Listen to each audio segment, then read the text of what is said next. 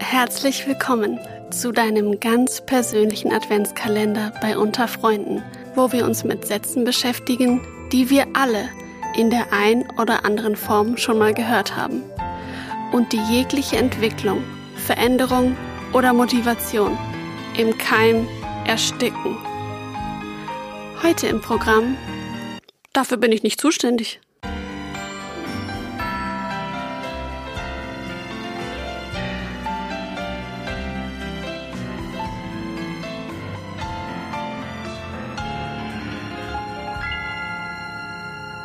Wenn jemand mir sagt, dafür bin ich nicht zuständig, dann stehe ich diesem jemand gegenüber und denke, ja und? Kannst du es nicht vielleicht einfach trotzdem machen? Ich sitze mit der lieben Iliana aus der Büro- und Mitarbeitendenverwaltung. Hast du eine Erinnerung an eine Situation, wo du sowas gehört hast? Äh, eine konkrete Situation nicht. Ich glaube, diesen Satz hört man einfach ziemlich oft, vor allem wenn man sich in Gruppen von Menschen bewegt. Das hat immer den schönen Effekt, sei es eine WG oder eine Bürogemeinschaft oder einfach eine größere Gruppe Menschen, die irgendwie gemeinsam vernetzt sind, um irgendetwas zu tun, sei es miteinander leben oder miteinander arbeiten, kommt ganz schnell dieses, ah, irgendjemand in der Gruppe wird das schon machen. Ich, ich sag mal so lange gar nichts, bis es richtig unangenehm wird und bis auch halt jetzt, also WG-Leben, der dritte eröffnete Müllsack neben der Mülltonne anfängt wirklich zu stinken und dann weiß ich vielleicht, ich bin dafür gar nicht zuständig, aber ich mach's trotzdem. Mhm. Und was habe ich dann verloren? Also fühlt sich das dann doof an oder denke ich, das war jetzt ein Dienst an der Gemeinschaft und irgendwie geht's doch allen damit besser? Ja, WG-Leben, das ist ein super, super gutes Beispiel, finde ich. Da kennt man ja auch diesen Klassiker mit dem Abspülen. Irgendwie einer spült halt nicht direkt ab, der nächste denkt sich, ja, na gut, dann packe ich es halt jetzt auch dazu. Oder auch wenn man eine Spülmaschine hat, wer räumt sie jetzt aus? Hm, ich habe es ja letztes Mal schon gemacht. Wie könnte ich denn anders darüber nachdenken? Naja, die andere Sicht ist, dass wenn man so möglichst gar nicht darüber nachdenkt, was einen eigentlich stört, sondern wie man es gerne hätte. Also ich denke dann immer einfach gerne an den Zielzustand und sag so, ich hab's doch aber gerne so und so. Und dann kann ich mit gutem Beispiel vorangehen und es einfach machen. Und ob jetzt das andere sehen oder nicht, dass ich das jetzt schon zigmal gemacht habe, spielt vielleicht gar nicht so eine große Rolle, weil das Ergebnis stellt einfach mich erstmal zufrieden. Also ich hab's gerne, wenn ich morgens in die Küche komme und dann nicht noch fünf benutzte Gläser vom Vorabend rumstehen und eine Teekanne mit Krümeln drin und so weiter. Also kann ich auch einfach am Vorabend wahrscheinlich noch nicht mal mehr, mehr als drei Minuten investieren, um dieses Zeug kurz wegzuräumen. Und mir selber geht's am Morgen, nächsten Morgen besser. Und andere Menschen kommen in die Küche und das stört die überhaupt nicht. Und deswegen haben die auch gar nicht das Bedürfnis. Aber natürlich gibt's äh, also nicht das Bedürfnis aufzuräumen, aber natürlich gibt's äh, dann trotzdem dieses Dilemma mit den Zuständigkeiten. Und da habe ich mitbekommen, ist es sehr hilfreich, wenn man einfach ganz klare Absprachen hat und sich dann auch immer wieder möglichst vorwurfsfrei gegenseitig darauf hinweist.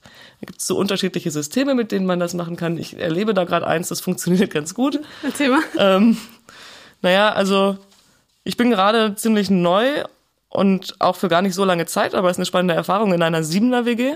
Und die haben sich sehr viel Gedanken darüber gemacht, wie kann das gut funktionieren mit dem Zusammenleben, weil allen klar ist, wir haben unterschiedliche Bedürfnisse. Ist ja schon mal cool, dass sie sich überhaupt darüber ja, ja. Gedanken machen. Und die haben auch, die haben den ausgeklügelsten Putzplan, den ich jemals erlebt habe.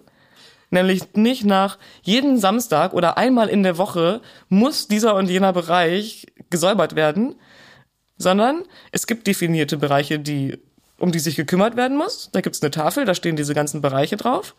Und dann stehen darunter die ganzen Namen, also so schön in Tabellenform, Zeilen und Spalten. Und, das siehst du ähm, doch gerne, oder? Das sehe ich sehr gerne. Zeilen und Spalten ist mein halbes Leben. Und dann gibt es grüne und rote Magnetpunkte. Und wenn Hannah jetzt dran ist, das Bad zu putzen, dann ist bei ihr erstmal ein grüner Punkt, weil das Bad ist vielleicht so gerade ganz okay, wie es ist. Mhm. Und wir teilen uns das Bad zu dritt oder zu viert. Und einen von uns anderen ist es dann irgendwann ein bisschen zu dreckig im Bad. Und dann machen wir einen roten Punkt hin. Okay. Und dann hat Hannah ein Signal, ah ja, jetzt müsste ich mich vielleicht mal um das Bad kümmern. Und wenn sie sich dann zwei, drei Tage nicht kümmert und es dann dem nächsten auch echt nervt oder den ersten, der den Punkt gesetzt hat, noch mehr nervt, dann auch noch einen zweiten roten Punkt hinmachen. so langsam schön Druck so, aufbauen. So ein bisschen Druck aufbauen. Aber man muss halt nicht in die direkte Konfrontation gehen, sondern man hat einfach einen Hinweis, hey, mich stört da jetzt dieser Zustand, der da ist, der stört mich jetzt schon ein bisschen. Du weißt gar nicht genau, wen es stört, aber du weißt, es stört so, jemanden. Es ist anonym. Es ist anonym, genau. Okay. Mhm. Und dann kommt Hannah hoffentlich bald dazu, das Bad zu putzen. Und dann nimmt sie den roten Bepper von sich weg und nimmt den grünen und schiebt ihn zum Beispiel zu mir einfach einen Namen weiter an, an den oder diejenigen, der oder die als nächstes dran ist.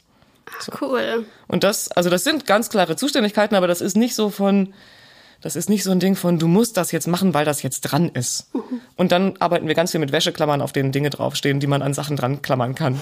Räum auf oder bedien dich oder also dass ich auch weiß, auch ich habe was stehen lassen, aber das war Absicht, weil ihr dürft davon essen.